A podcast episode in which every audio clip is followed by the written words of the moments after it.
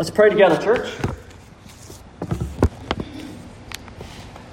Our fathers, we come before you, we come before you in great hopes that you will speak to us this morning through your word.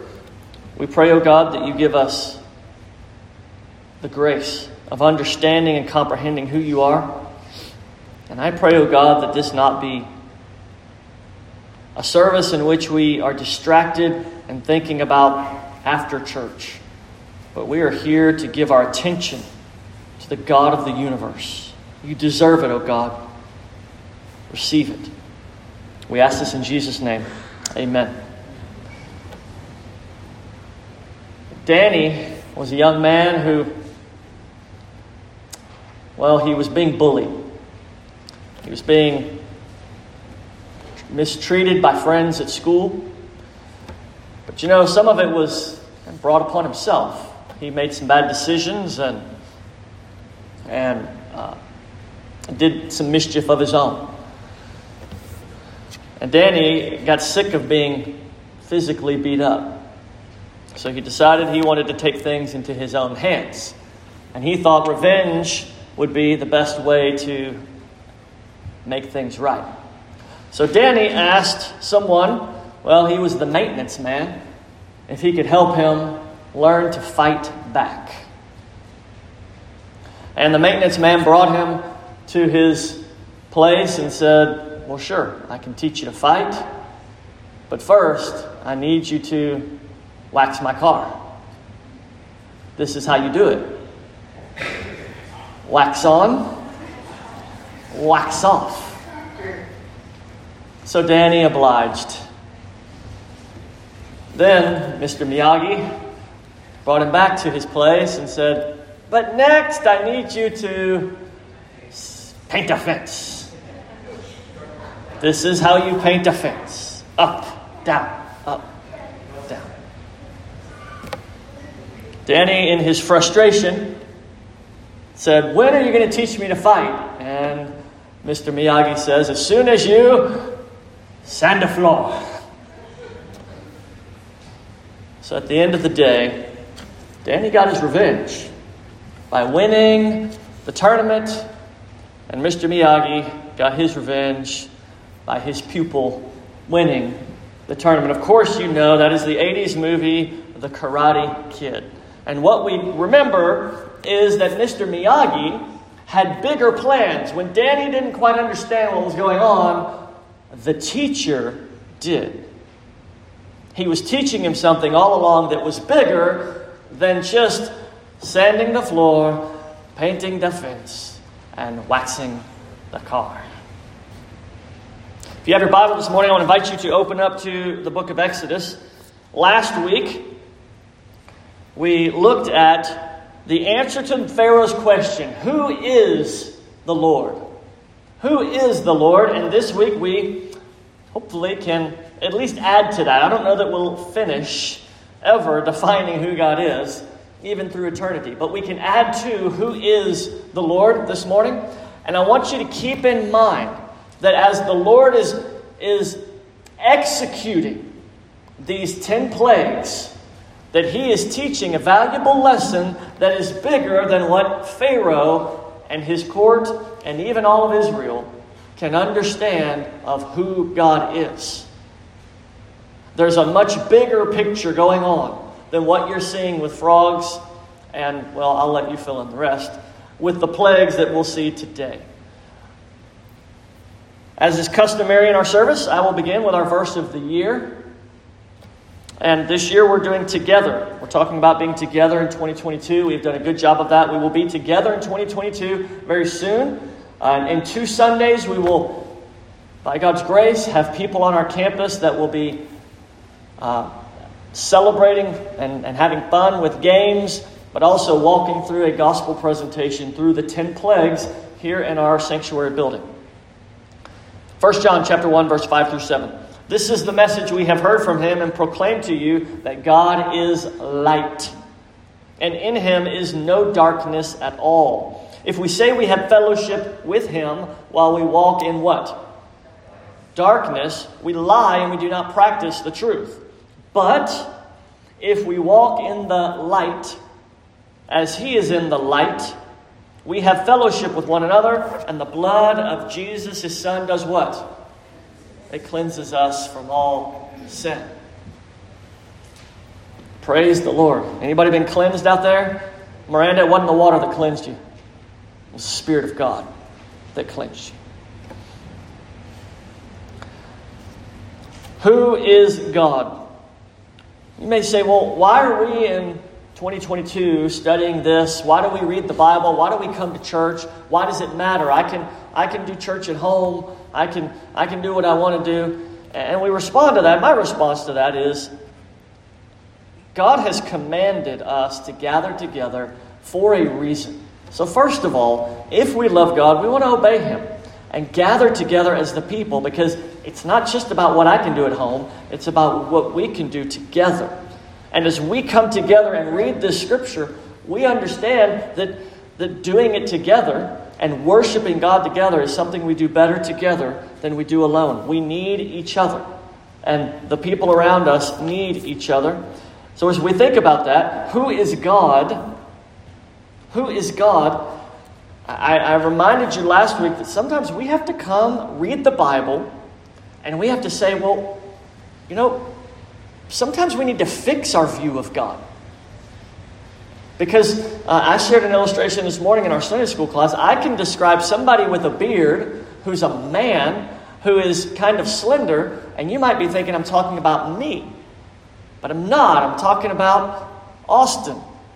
And I didn't tell you that, that I was that this man was much better looking than the guy on the podium, right? We have to correct. Sometimes some details are not enough to get an accurate picture of who we're talking about. And that's kind of what Pharaoh had to do. Moses is giving him picture by picture who God is. And moment by moment, he's walking through, giving him snapshots of this is the character and nature of God. But what's more, is God is going to, as we see in Exodus chapter 7, verse 3, God is going to harden Pharaoh's heart throughout this experience in order to continue communicating who he is. Exodus 7, verse 3 says, But I will harden Pharaoh's heart, and though I multiply my signs and wonders in the land of Egypt, Pharaoh will not listen to you. Then I will lay my hand on Egypt and bring my hosts, the people the children of my people, the children of Israel, out of the land of Egypt by great acts of judgment. The Egyptians shall know that I am the Lord. Read that with me again. The Egyptians shall know that I am the Lord when I stretch out my hand against Egypt and bring my people and bring out of the people, out of Israel from among them. All right, last week, let me back up. The end game God is teaching, He's painting the fence, He's sanding the floor, He's teaching them something bigger. He's teaching them who He is through these acts of great judgment that He's bringing upon them. Verse 5 tells us very clearly that they should know that I am the Lord. So last week, if you were here, you're on the spot. What is the first act of power that God showed Pharaoh and the people of Egypt? got a little hint there. It is turning the Nile to, to blood. And I said, if you hold up the finger one, it looks like a long river. All right? There you go, Caleb. Number one is the river to blood. Number two was what? The frog skin coat. I told you it looks like a hanger. The number two looks like a hanger. And I looked it up last night. I showed Allison for proof. There is a frog skin coat out there. You can look it up. It's on Etsy. Camouflage. Looks like a frog. You got it. Number two, second plague, God sent frogs. And he sent frogs everywhere to harass the people and show his power over the God of the frogs. Remember, Egypt, these are all things about, about minimizing the power of the gods of Egypt. They're sacred frogs which you see. You see jewelry, you see statues of in ancient Egypt of the frog. It was special, it was sacred to them. God said, I am Lord of the frog. And he sent the frogs. What's the third plague? The gnats. Remember, frogs eat gnats. The gnats, the gnats were everywhere. They were annoying. They were possibly biting. They were aggravating. If you've ever been fishing, I talked about that. They're so annoying. God sent the plague of gnats, and then the fourth plague is flies. Remember, gnats, not in real life, but gnats grow up to be flies. Um, that's I'm not an um, evolutionist. That's not moving that direction. But what I am saying is uh, that the, the, in our way of remembering, frogs eat gnats, gnats grow up to be flies. So flies is the fourth plague. God again is showing them the great power of who He is. And then finally, the last one we talked about last week was number five, and five is what? Five stock. You got it. The livestock, the curse on the livestock. They were sick, they were dying. And uh, remember, this was uh, always against Egypt and their holy things. Look at Numbers 33 4. Uh, we talked about this last week. While the Egyptians were burying all of their firstborn, again, this is after the 10th plague, of course, whom the Lord had struck down among them, on their gods he also executed judgment. So God is using these plagues to execute judgment not only upon the people of Israel, but upon their false gods, their gods that are not the Most High. God, their fake gods. And he was showing his power and demonstrating over them. All right, so we get to number six. One is what? Help me out. Nile River. Number two is frogs. Number three is gnats. Number four is? Number five is? Five stock. All right. You get number six. Now I want you to think about the number six. Now this one's kind of nasty, but think about the number six, and I want you to put a little dot right in the middle of the six. That's like a boil. The bottom of the six is a boil. So this is the plague of boils. And number six looks like a boil with a little nasty boil at the bottom of a six. Uh, boils. Why did God send boil? Now look at this. Look at how he executes the boils. Exodus chapter 9, verse 8, the sixth plague. God again is showing who he is. God is God over health. God is God over the well being of people. Exodus 9 8. And the Lord said to Moses and Aaron, Take, take what, church? Handfuls of what? From where? Now, what do you make in a kiln? Pottery. What else do you think in ancient Egypt they would have made in a kiln that were probably pretty common to most Hebrews, even? Bricks. Bricks. Now, I don't know for sure, but here's what I'm thinking. And I'm not the only one. This is not my original idea. I read this, but this makes really good sense. Moses takes the soot from the kiln that the Egyptians were forced to make these bricks in and go find their own straw to bake these bricks, and he takes these ashes of the suffering, representing the suffering of his people, and he throws them up in the air. And soon thereafter, the people, Pharaoh's people, began to suffer. You see the imagery? The suffering of Egypt rises from the ashes and begins to afflict those who are causing suffering upon God's people.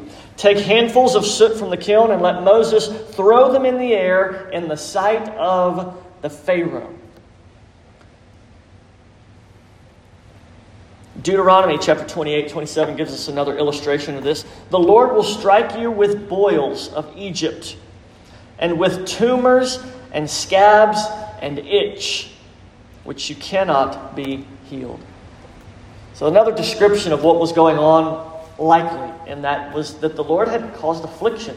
Now, we think about this and we, we have a view of God that said God is the nice guy in heaven, right? And we talked about this a little bit in Sunday school too. But here is God afflicting a people with sores, with itch, with scab, with things that are very much not pleasant.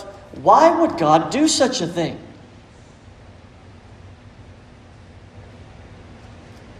Isn't God nice?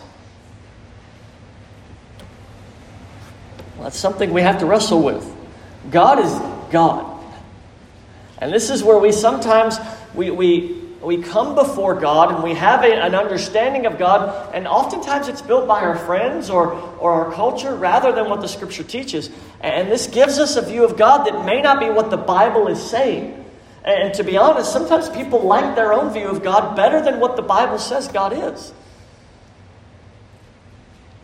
But we don't get to make those decisions.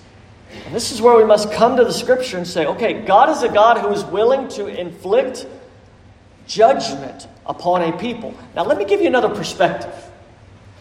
For likely hundreds of years, these same Egyptians, this same Pharaoh, this same nation has sorely mistreated a people among them. Flesh and blood humanity have treated them like animals or even worse than we treat our animals here in this country. And God is saying, if you're going to do that, I'm going to give you a taste of your own medicine. I'm going to execute what, church? Justice. And I'm going to bring back exactly in the same way what you have done to me and to my people. Because if you've done it unto my people, you've done it unto me. And that's what the Lord's doing. Number one, the Nile River. Number two, help me out. Frogs. Number three, gnats. Number four, number five, number six, boils. All right, let's get to number seven. Number seven. You can draw number seven, and uh, you can even look at kind of our picture up here. Number seven, the way I remember this one, and I, I like this picture. Uh, that seven, if you look on the little one on the right, you can almost draw a seven inside of lightning. You know, you got the kind of the jagged, little keep drawing around. Uh, lightning is a bunch of sevens. You just keep drawing sevens and you draw some good lightning, right? So number seven is the storm. And it doesn't say lightning in the scripture, but it does say thunder. And, and we know where thunder comes from. Uh, oftentimes it's that lightning. So that's a way for us to remember. Um, let me read it to you from, uh, and, and this is from Exodus chapter 9, verse 13. Uh, this is the longest recorded speech that Moses gives to Pharaoh. So this is the longest one that's recorded. Let me read it to you. Then the Lord said to Moses, Rise up early in the morning and present yourself before Pharaoh and say to him, Thus says the Lord, the Lord that you're trying to figure out who he is. Thus says the Lord, the God of the Hebrews Let my people go that they may serve me. For this time I will send all my plagues on you yourself. And, and the Hebrew is kind of interesting there, but it it's literally says, I'm going to send them on your heart. And on your servants and your people, so that you may know that there is what, church? There's none like me in all of the earth. I am God and I'm God alone. I am not the God of frogs, I'm the God of it all. Verse 15 For by now, there's a reason he didn't do it until now, but for by now I could have put out my hand and struck you and your people with pestilence and you would have been cut off from the earth. In other words, I could have just killed you and wiped you out. But I didn't. And so, church, why? Why didn't God just kill Pharaoh and kill the land of Egypt and open up the earth like he did to the sons of Korah and swallow them? Why didn't he do that? Wax off. Wax off, Daniel-san. Because he had a bigger picture in mind. God was doing something bigger than just destroying Pharaoh, he was using Pharaoh as an instrument to show something greater, something we need to see today. God is God.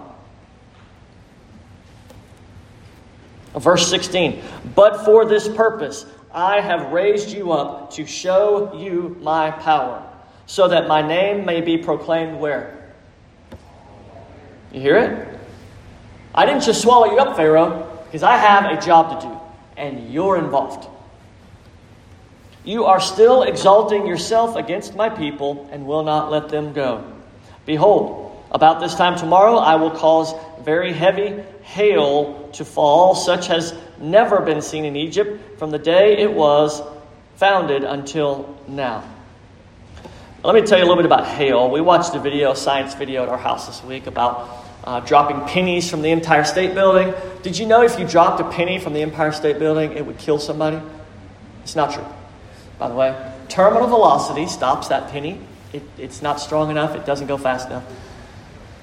But what we did learn is that hail dropping from the sky The terminal velocity on that is far different than a penny or something uh, shaped different or lighter.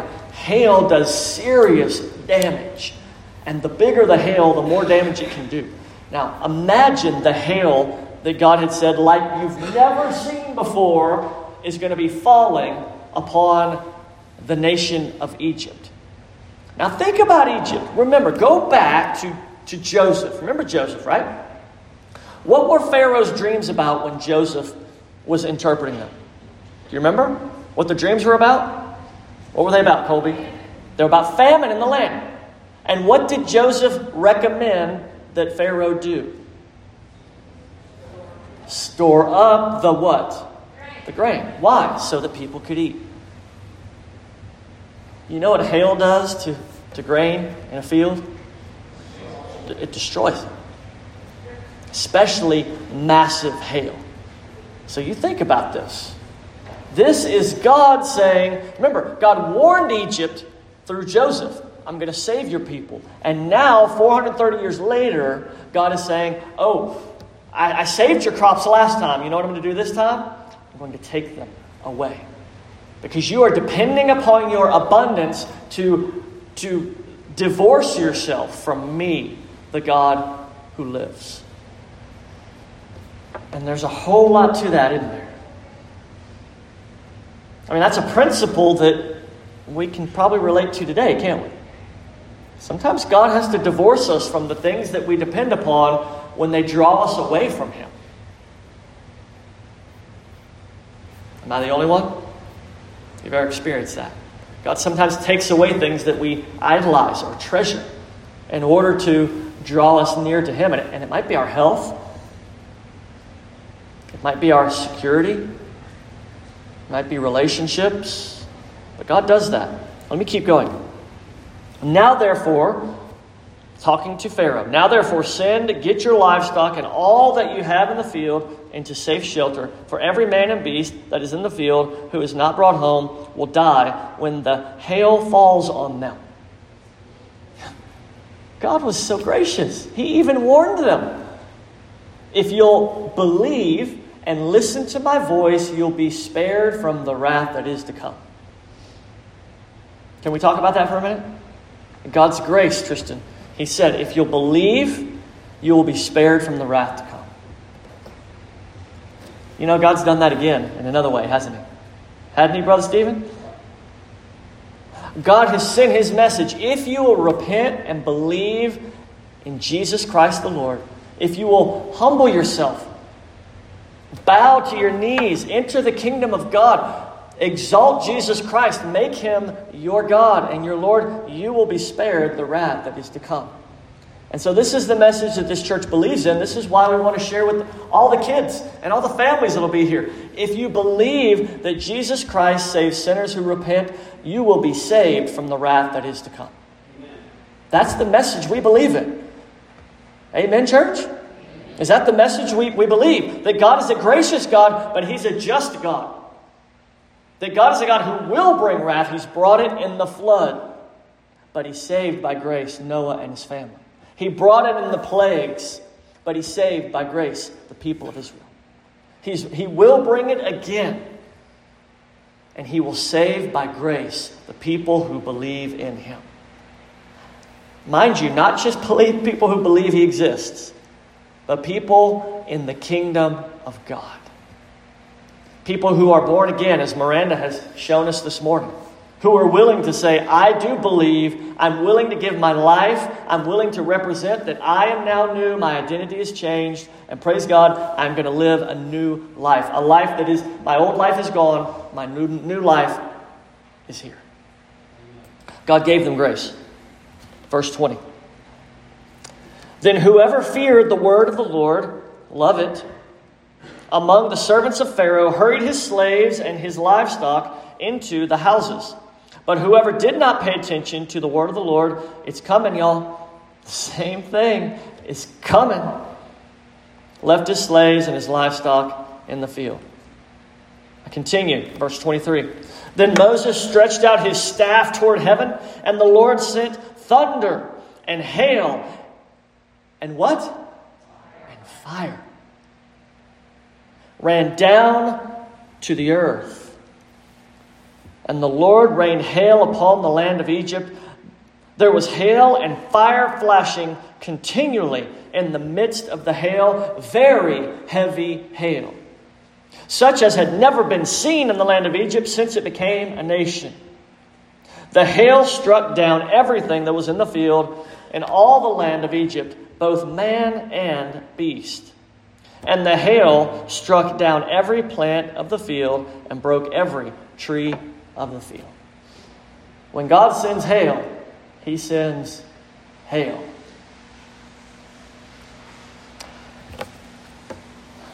Number seven is what? It's the storm, it's the hail.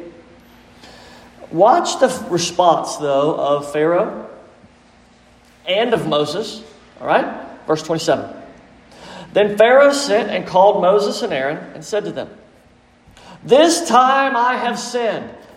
Finally, Pharaoh's going to realize he's sinned, he's going to relent. Yes. This time I have sinned. The Lord is in the right, and I and my people are in the wrong. Moses, plead with the Lord, for there has been enough of God's thunder and hail. I will let you go, and you shall stay no longer. Here we go. It only took seven. Right?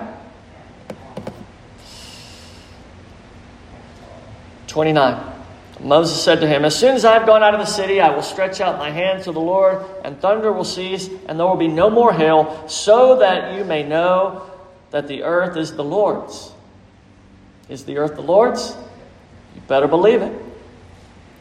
But as for you and your servants, I know that you do not yet fear the Lord God. So here's Pharaoh saying he sinned, saying God's right, but Moses recognizes it's not real. It's not true.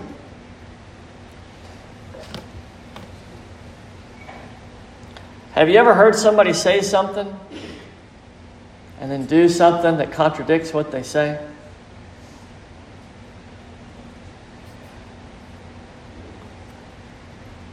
Somebody in our class, it might have been you, Troy, said this morning, said, you know, we're detectives. Moms have to be good detectives. You've seen it, right? somebody say something and realize, well, what they're saying is not accurate. And that's what's going on. This is why we as a church, when we do a baptism, it, it, it's, and, and when we ask, when someone asks to join the church, it's a process. There, there's more than just saying, I want to be baptized or I want to join the church. There's, there's an examination that goes on. There's, and it's not an interrogation, it's an examination. It's asking questions. It's, it's talking through things. It's saying, all right, have you seen evidence of the fruit of the Spirit in your life? Ha- have you noticed that, that you're different, that you're acting differently, that your speech is different, that you're treating people differently? Have you noticed that life is, is different than it was before God changed your heart? That there is, there is a, a, a, a demonstrable difference between pre Christ life and post Christ life. Something happened, and now you're thinking differently, and now you're acting differently. There's something that is changed. Because there are many Pharaohs out there. And, and you know, it's not foolproof, y'all, I can tell you. I've baptized people who have months later said, I don't want to be any part of this. It's heartbreaking, but it happens. And we do the best we can to, to judge what's going on. But there are instances where some people say things, and maybe you've even said. In fact, Miranda told me she'd been baptized before. Years ago. Anybody in this room ever been baptized more than once? More than 10 times? It's not always what you say, and it's a heart transformation. And that's what's going on here. Moses notices Pharaoh's, he's not changed. When I see it, I'll believe it. Have you seen it in yourself? Do you know? Do you know you're a Christian? All right. Number one, Come on, y'all. Y'all be used to this by now. Number one, river. Number two, number three, number four, five, six, nasty boils in the bottom there. Number seven, the storm, the hail. Number eight. There you go. All right, you've got it up there. It's not quite right. You need to turn the locust on his side. All right? And then you can find the eight. It's his, it's his eyeballs, right? So you got the eight. If you imagine a locust wearing glasses, maybe you can do that. Though that's the number eight. That's his, his eyes. Locusts. Exodus chapter 10, verse 1 and 2. Then the Lord said to Moses, Go into Pharaoh, for I have hardened his heart. Why did he do that? He's got a bigger plan in mind. For I have hardened his heart and the heart of his servants, that I might show these signs of mine among them, and that you may tell in the hearing of your sons and your grandson how I have dealt harshly with the Egyptians and what signs I have done among them, that you may know that what? Got it! Wax on, wax off, Daniel-san. I'm showing you something bigger, and I'm using these signs to demonstrate to you who I am. Who is the Lord? You want to know? Sometimes it's hard to hear who the Lord is. I'm warning you. Even Pharaoh's advisors saw what was going on. All right? Watch this in chapter 10, verse 7, just a few verses later. Then Pharaoh's servant said to him, How long shall this man be a snare to us? Oh! Let the men go, that they may serve the Lord their God. Do you not yet understand that Egypt is ruined? Give it up, Pharaoh.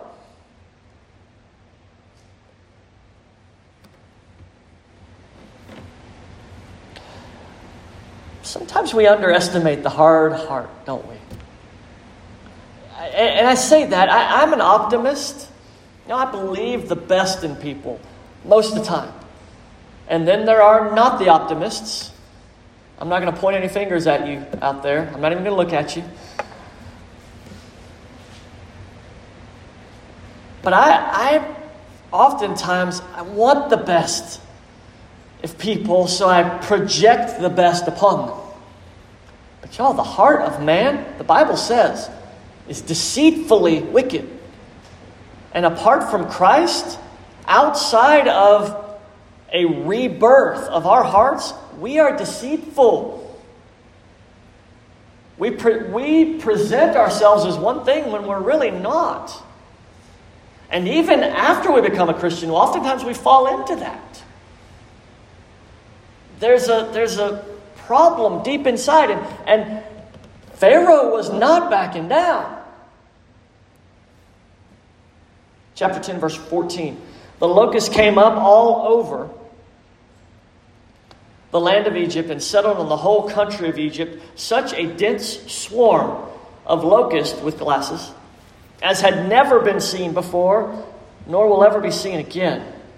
They covered the face of the whole land so that the land was darkened and they ate all of the plants and all of the land and all of the fruit of the trees that the hail had left. Not a green thing remained, neither tree nor plant of the field throughout all the land of Egypt. Hey, Pharaoh, there's not going to be a harvest this year.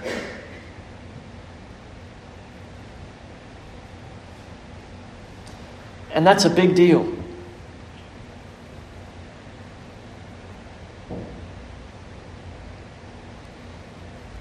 There's a famine in the land, and it's caused by none other than God Himself. Verse 16. Then Pharaoh hastily called Moses and Aaron and said, I have sinned against the Lord your God and against you. Now, therefore, forgive my sin, please, only this once. he, he doesn't quite get it yet, does he? And plead with the Lord your God only to remove this death from me. What does Pharaoh want? He wants his land to be cleaned up. He doesn't quite get that there's a problem between he and God. It's a bigger problem than locusts. So he went from Pharaoh and pleaded with the Lord, and the Lord turned the wind to a very strong west wind, which lifted the locusts and drove them into the Red Sea. Not a single locust was left in all the country of Egypt. But the Lord did what? He hardened Pharaoh's heart, and he did not let the people of Israel go. You know, this illustration of God hardening Pharaoh's heart is it's used oftentimes uh, throughout the rest of Scripture and, and the New Testament. Paul alludes to it. What is God doing here? And this is where we have to step back and say, you know, if we can understand Karate Kid, that helps us understand what the Lord is doing. He's doing something bigger than what it appears. God is demonstrating that to know who God is is more important than to have crops. Okay? To know who God is is more important than to have children. To know who God is is to be saved from the wrath that is to come. And so, Christian, or actually anybody, with all of my heart, I express to you, I, I don't, I don't attempt to define God. That the Bible does a very good job at doing that. What I do attempt to tell you is read your Bible, understand who God is, the nature of who He is, not based on what you think or what you want, but based on what you read. And understand that God has graciously given an opportunity to each and every one of us to be made right with Him through His Son, Jesus Christ. And there is, the Bible says, no other name under heaven by which men will be saved, other than through humbling yourself before Jesus Christ and coming into his kingdom.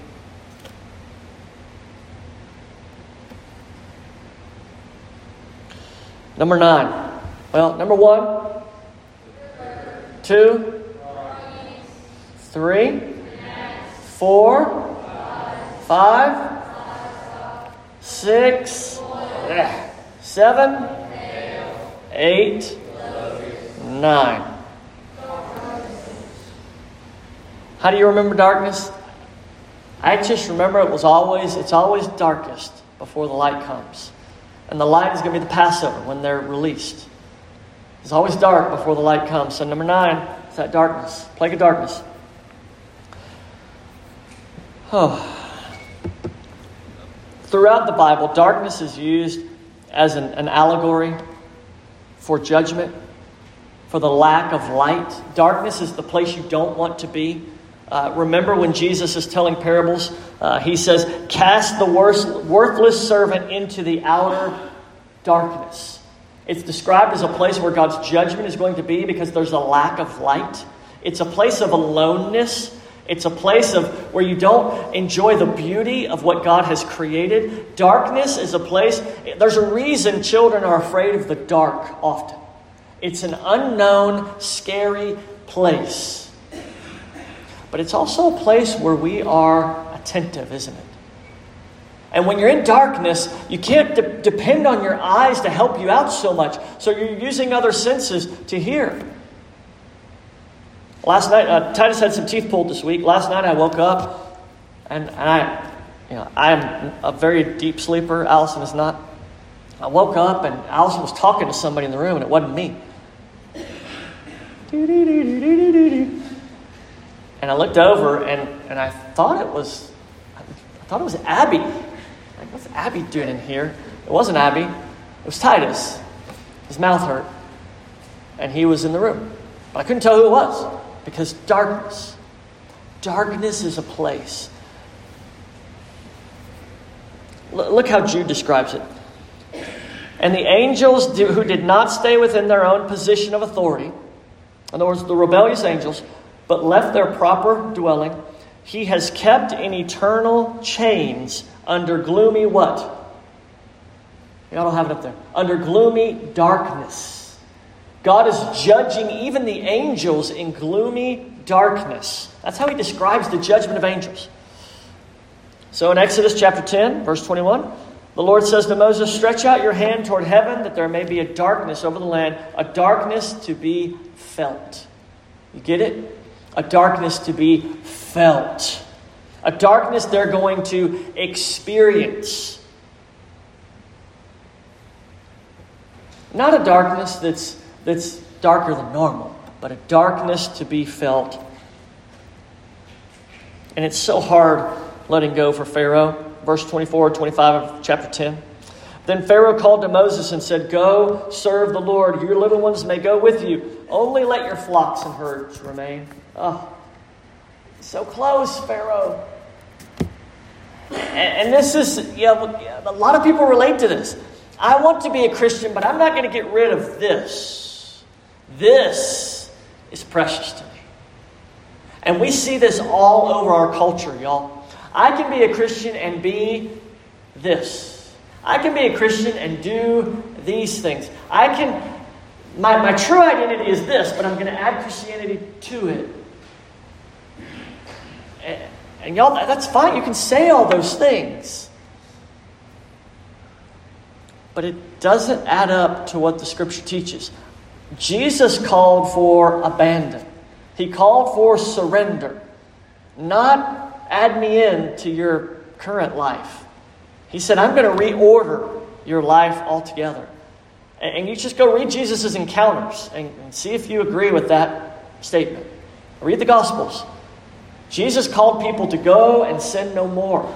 He called them to abandon the things that were holding them back and to come, and, and Pharaoh just couldn't do it.